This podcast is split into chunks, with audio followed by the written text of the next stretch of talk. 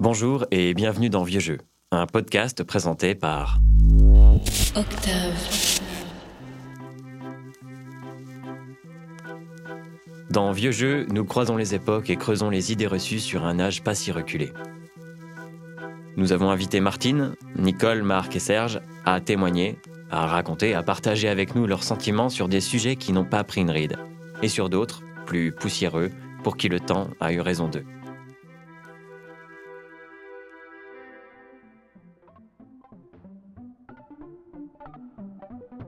Il frappe parfois de manière inattendue à notre porte, un jour ou l'autre. Intemporel, universel, l'amour est notre thème du jour. Aujourd'hui, les relations ponctuelles et amoureuses se confondent. L'amour se virtualise et votre flamme est parfois à l'autre bout du fil. Si le temps des correspondances épistolaires nous paraît si lointain, nos grands-parents ont connu ces au revoir sur le quai, ces je t'écrirai et ces retours de lettres interminables, car finalement ceux qui en parlent le mieux sont ceux qui l'ont vécu. Devons-nous y voir un grand écart entre deux époques qui n'ont finalement pas grand-chose à voir? Martine est une romantique, et pour elle, c'est un grand... Oui, j'ai lu un truc que j'ai trouvé très très joli. C'est, on voit une petite mamie qui dit De mon temps, quand un objet était cassé, on le recollait. Maintenant, on divorce. c'est voilà, j'aime bien ça. Et puis aussi, euh, la, citation que je vous ai dite, que j'ai mise sous la photo de mon mari, c'est L'amour est une aventure obstinée. Une aventure obstinée. C'est presque antinomique, mais non.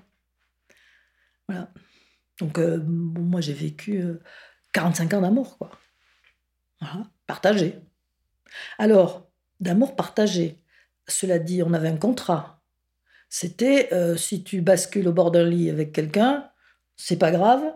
La seule chose, c'est je ne dois rien en savoir. Tu te démerdes, mais je ne dois rien en savoir. Et c'était valable pour lui et pour moi. Alors, cela dit, si jamais il y a un truc important qui se noue entre toi et un autre ou un autre, là, il faut le dire. Parce que, mais euh, l'aventure d'un soir, un coup d'un soir, on ne va pas s'en formaliser. Cela dit, ça, ça, peut blesser, donc il valait mieux ne pas le savoir. Ça a marché comme ça. Voilà. Je sais que quand il partait en congrès, je pense qu'il ne dormait pas tout seul toutes les nuits. Mais j'en savais rien. Alors, euh, et puis j'allais pas chercher non plus. Marc souligne l'importance de la mise en service de la pilule. Alors, l'amour avec un grand A, ben, je ne sais pas s'il a beaucoup changé, que euh, on s'écrivait ou on se téléphonait quand même. Le téléphone était inventé. On se téléphonait, on s'écrivait. Euh, est-ce que ça a beaucoup changé? Alors, il n'y avait pas de site de rencontre, mais tout ça, c'est la conséquence de la pilule. Vous ne pourriez pas avoir de site de rencontre si, la femme n'était pas maîtresse de son corps et, craignait d'avoir à se faire avorter euh, neuf mois après. Donc tout, ça découle de, de ce monument sociétal qu'est la pilule. L'amour, Nicole l'a connu, dans ses bons et mauvais côtés. L'amour était confondu avec le mariage, ce qui est faux. C'est mon point de vue. Bien sûr, il y a beaucoup de changements parce que les gens se sont déplacés déjà aussi. Avant, on était dans son village, on se mariait soit avec quelqu'un du village, soit avec quelqu'un du village d'à côté. Après, on s'est un peu déplacé, donc euh, les gens se, voyaient moins. Mais moi, moi j'ai vécu vraiment la période charnière, vraiment. Hein.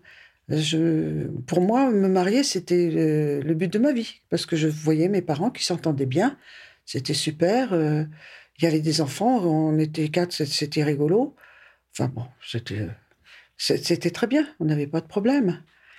Puis après, euh, j'ai vu ce que c'était. Euh, c'était un esclavage. C'était, euh, c'est, plus de l'amour. C'est, une aide sociale, quoi. On s'entraide. On s'entraide. Si on s'aime, c'est bien. Ça peut ne pas durer. Ça peut durer. c'est difficile à traiter comme sujet. Hein. Je suis mal placé pour le faire en plus. Mais, mais c'est vrai que j'y ai cru que l'amour existait. Bon, il existe. Est-ce que c'est le désir? C'est pas pareil. Est-ce que c'est la tendresse? Est-ce que c'est l'amitié amoureuse? Euh, L'amour aussi, euh, enfin, j'espère pour vous que vous connaissez, mais c'est même plutôt pesant. on se, fait du souci, on, on est inquiet, tout n'est pas beau. Puis, puis les gens changent. En plus, on voit quelqu'un de joli, beau, avec des cheveux, puis tout d'un coup, il n'y a plus de cheveux, il y a du ventre, y a, ça a grossi. Et puis voilà. Et puis il n'y a plus de désir. C'est dur et il faut vivre avec. Ça, heureusement, c'est plus. Enfin, on peut l'éviter maintenant. Ça, c'est sûr qu'il y a pas mal de gens autour de moi qui l'ont fait. Hein, c'est vrai. Les gens de 50 ans. Hein. Alors la cinquantaine, c'est. Méfiez-vous. Hein. Ça, prévoyez quelque chose. parce que là, c'est vrai que ça bouge beaucoup. 45, 50 ans, les couples, les enfants sont plus grands, ils sont au collège, ils se puis après ils partent, et là, ça, ça joue. Mais l'amour, c'est, euh, moi je trouve que c'est bien, c'est bien, c'est très bien. Mais c'est très douloureux. Alors ça, euh, il faut être poète pour, euh, pour vraiment ressentir ça. Il faut pouvoir le dire, ces sensations bizarres. il faut, c'est, très beau. Mais c'est difficile. C'est jamais la bonne personne, ou si c'est la bonne personne n'est pas libre. Enfin, c'est compliqué. C'est compliqué, mais je pense que c'est indispensable. Aujourd'hui, rencontrer son âme sœur est une motivation une frustration, une obsession, un véritable culte quasi excessif. Mais c'était aussi le cas pour nos grands-parents, à échelle plus romantique peut-être, car oui, l'amour, c'était toute la vie. Pour Nicole, l'amour rime avec hasard. La deuxième moitié d'orange, ou la moitié, sa moitié d'orange, on disait aussi. L'âme sœur, on peut la rencontrer dans l'amitié. Ça, maintenant, avec l'expérience, ça, je, peux, je peux dire que c'est, possible. On peut s'arrêter à l'amitié. Alors, c'est ce que j'appelle l'amitié amoureuse. Parce qu'on est bien ensemble, on aime se parler, mais c'est tout. Il n'y a, pas, il a pas de nos, sexes. Donc, ça, euh, euh, non, le but, moi, de toute façon, le but de rencontrer l'âme sœur, non, non. C'est le hasard qui fait les choses. Et je citerai Charles Pépin qui a dit, Charles Pépin a dit, la vie n'est qu'un rendez-vous avec la contingence. Et c'est tout à fait ça. C'est série de rencontres qui fait qu'on rencontre quelqu'un, pourquoi celui-là ou pourquoi celle-là? Faut prendre, hein, surtout, faut pas hésiter, tant pis, sachant que ça peut très bien ne pas durer. Et quand ça dure pas, c'est douloureux. C'est ça aussi, c'est une souffrance. L'amour, c'est une souffrance. Pour moi, c'est ça. moi, je suis pas contre le, le mariage, je suis contre le divorce. C'est trop dur. Pour Marc, oui, c'était pour la vie, à une condition. Et les parents n'étaient jamais très loin c'était quand même pour la vie, dès, l'instant où vous aimiez quelqu'un, mais euh, vous saviez que si vous vouliez vivre avec ce quelqu'un, il, fallait l'épouser. Ce qui maintenant paraît totalement ringard. Mais donc quand vous faites l'acte de vous marier, c'est quand même, même si ça ne dure pas toute la vie, quand vous le faites, vous pensez que ça va durer toute la vie et que c'est euh, pas pour rigoler, quoi, c'est du sérieux. Donc à ce moment-là, et en plus à cette époque, il y avait les parents des deux côtés qui intervenaient, qui, euh, je dirais pas qu'ils se mettaient d'accord, mais enfin, on essayait que tout ça, ça se passe bien, et c'était dans un but de fonder un foyer. Et c'était d'autant plus dans un but de fonder un foyer. Enfin, ce qui accélérait le but de fonder le foyer, c'est que vous n'aviez pas euh, l'occasion de faire de l'amour avec le petit A. Donc il y avait l'aspect amour avec un grand A, mais il y avait aussi la pulsion, je dirais, de l'amour petit A. L'idée que se faisait Serge sur l'amour a bien évolué. Enfant de parents divorcés, ce n'est que quand il rencontra sa femme qu'il changea de regard sur l'amour. Que pour ma femme, elle est, pour les conjoints unis. Et en ce qui me concerne, ça a été un déchirement. J'en parle dans le truc que je suis en train d'écrire là. Un déchirement quand ma mère est partie de couture, que mon père et ma mère se sont séparés.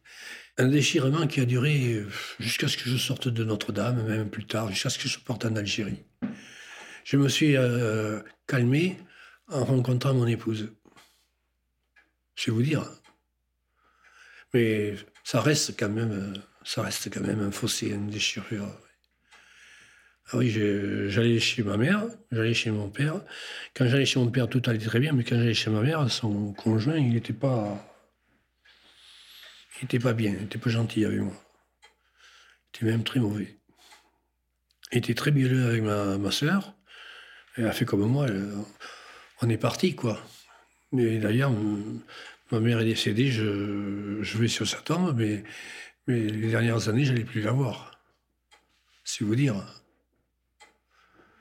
Enfin, je suis allé la voir un petit peu quand même, mais c'était plus ça, quoi. Sans appli et sans réseau téléphonique, quelles étaient les occasions pour rencontrer l'amour? Marc, par exemple, était un habitué des soirées dansantes appelées autrefois des rallyes. À l'époque, ben, il y avait quand même euh, une vie étudiante, donc on se rencontrait à ce niveau-là. Il y avait euh, des soirées, euh, je dirais dans le milieu bourgeois, des soirées organisées pour que tous ces jeunes se rencontrent. bien pensants se rencontrent. voilà, c'était. Puis bon, il y avait du sport, il y avait quand même pas mal d'occasions de, se rencontrer. Mais ce n'était pas, euh, comme je dis, si on voulait coucher avec une fille, il fallait, fallait, fallait travailler. C'était pas comme maintenant où c'est elle qui, vous saute, vous avez beaucoup de chance, elle qui vous saute dessus, d'après ce que je vois. Pour Serge, le bal était propice à une nouvelle rencontre, la fameuse rencontre.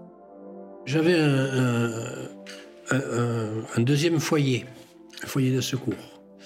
La sœur de mon père, ma marraine, euh, vivait à, bord de Pays, c'est après Montségur, dans la vallée, au bord de la, vallée du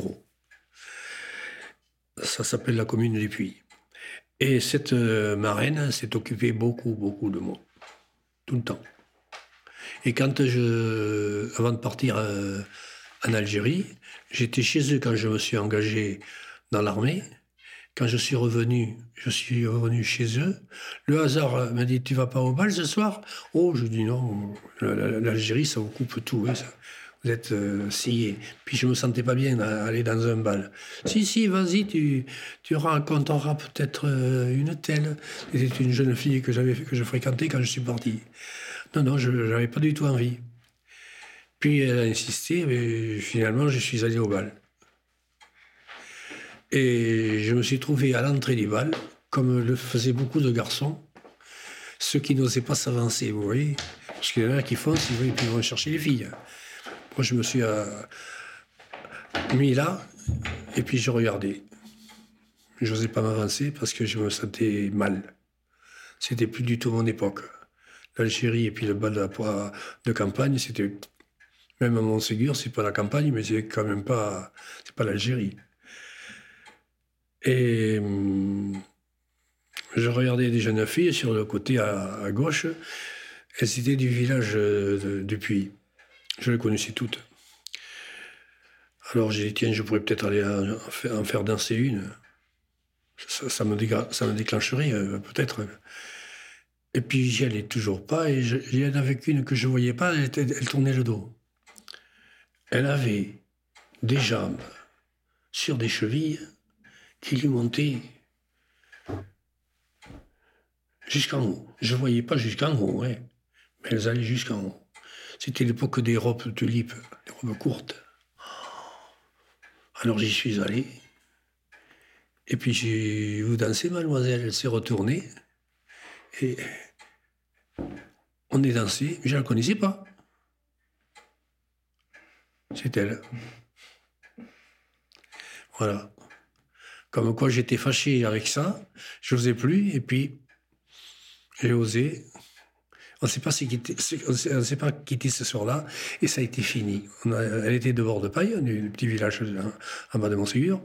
Moi aussi, j'étais chez ma marraine, puisque mon père était décédé depuis très longtemps. Je n'allais plus à couture, donc euh, j'étais là, et puis euh, voilà. Elle habitait à, à 500 mètres de chez, de chez ma marraine. il n'y avait que les jeunes garçons qui faisaient la cour aux jeunes filles. Et si l'inverse nous paraît moins courant, cela arrivait. Mais à ce propos, chez nos invités, il y a litige. Marc, en tout cas, ne l'a jamais vu. Rarement vu. Hein. Ça, je l'ai rarement vu. Bon, alors effectivement, si, euh, si, le, garçon ne lui plaisait pas, euh, bon, ben, euh, ça, ça, ça s'arrêtait vite, on ne sautait pas dessus. Mais, non, la fille ne faisait pas. Elle attirait plus ou moins par divers artifices les garçons, Mais euh, c'est pas comme maintenant c'est de ce que je perçois. C'est à égalité, quoi. La fille, elle trouve un type bien un soir, et puis boum. Là, non. Fiancée très jeune, Martine a su en profiter par la suite. Alors moi, je ne faisais pas la cour quand un mec me plaisait. Enfin, parce que je suis restée pendant, allez, on va dire euh, un an, euh, un an sans avoir de relation fixe. Et comme j'étais, je m'étais fiancée à 16 ans, mariée à 18, j'étais, j'avais été une extrême fidélité. J'avais pas eu d'adolescence en fin de compte. J'avais pas flirté avec personne. Euh, voilà. tout ce qui portait braguette, je sautais dessus. Bon, ça m'a vite gonflé aussi parce que c'est un peu répétitif. Mais mais les mecs, je, leur sautais dessus. Eh ben, j'ai très vite compris qu'il fallait pas le faire. Ils voulaient pas. Ils étaient vexés. bon, vous voyez pas comment j'étais, mais j'étais plutôt pas mal. Donc, je veux dire, j'étais une bonne occasion. Mais ils n'en profitaient pas parce que c'était pas eux qui avaient fait la démarche. Donc. Euh, Seuls les hommes entretenaient des relations extra-conjugales. En voilà un beau cliché. Et Marc n'hésite pas à le réfuter. Eh ben, écoutez, c'est toujours ce que j'ai dit. Ça C'était ma grand-mère, alors là, on remonte au siècle, au deuxième siècle avant, qui disait toujours un mot très bas où ce garçon est un coureur. Et moi, j'ai toujours dit, si le garçon est un coureur, comme il n'est pas fou, il court pas pour rien. Donc, c'est qu'il y a une femme en face et qui est au bout de la course et qui court de l'autre côté. Donc, ça, je crois que ça a toujours existé. Alors, bon, on vous parle toujours dans, certains milieux des types qui avaient leur danseuse, truc, oui, fait, ça c'est. Bon, on, parle d'un milieu du spectacle ou autre, ou, de richissime. Mais enfin, dans le milieu général, quand les mecs couraient, ils couraient pas dans le vide, quoi. Donc c'est qu'il y avait une femme en face. Si découcher était tout aussi courant à l'époque, les hommes se montraient plus prudents pour Serge. Moi, je ne suis pas au courant de ce que les hommes faisaient, mais je suis au courant que les femmes euh, euh, sortaient avec des hommes qui n'étaient pas leurs maris, quand j'étais jeune homme. Donc, je suppose que le bonhomme, lui aussi, devait être euh, ailleurs. Je pense que ça existait, mais pas, pas comme maintenant. Hein. Voilà, pas comme maintenant. Maintenant, c'est il faisait attention. Surtout le, le, divorce, s'est banalisé. Et des gens qui vivent ensemble sans se marier, ça c'est aussi c'est devenu très courant. Alors, euh, vous avez pensé que c'est vieux jeu, mais je trouve que c'est dommage. Je trouve que c'est dommage parce que ça, ce sont des liens qui sont inaliénables et qui attachent l'un à l'autre. Alors, bien sûr, ça peut obliger l'un ou l'autre de, de tromper son conjoint, mais après tout, pourquoi l'obliger? Parce que s'il n'est pas marié, il va faire pareil.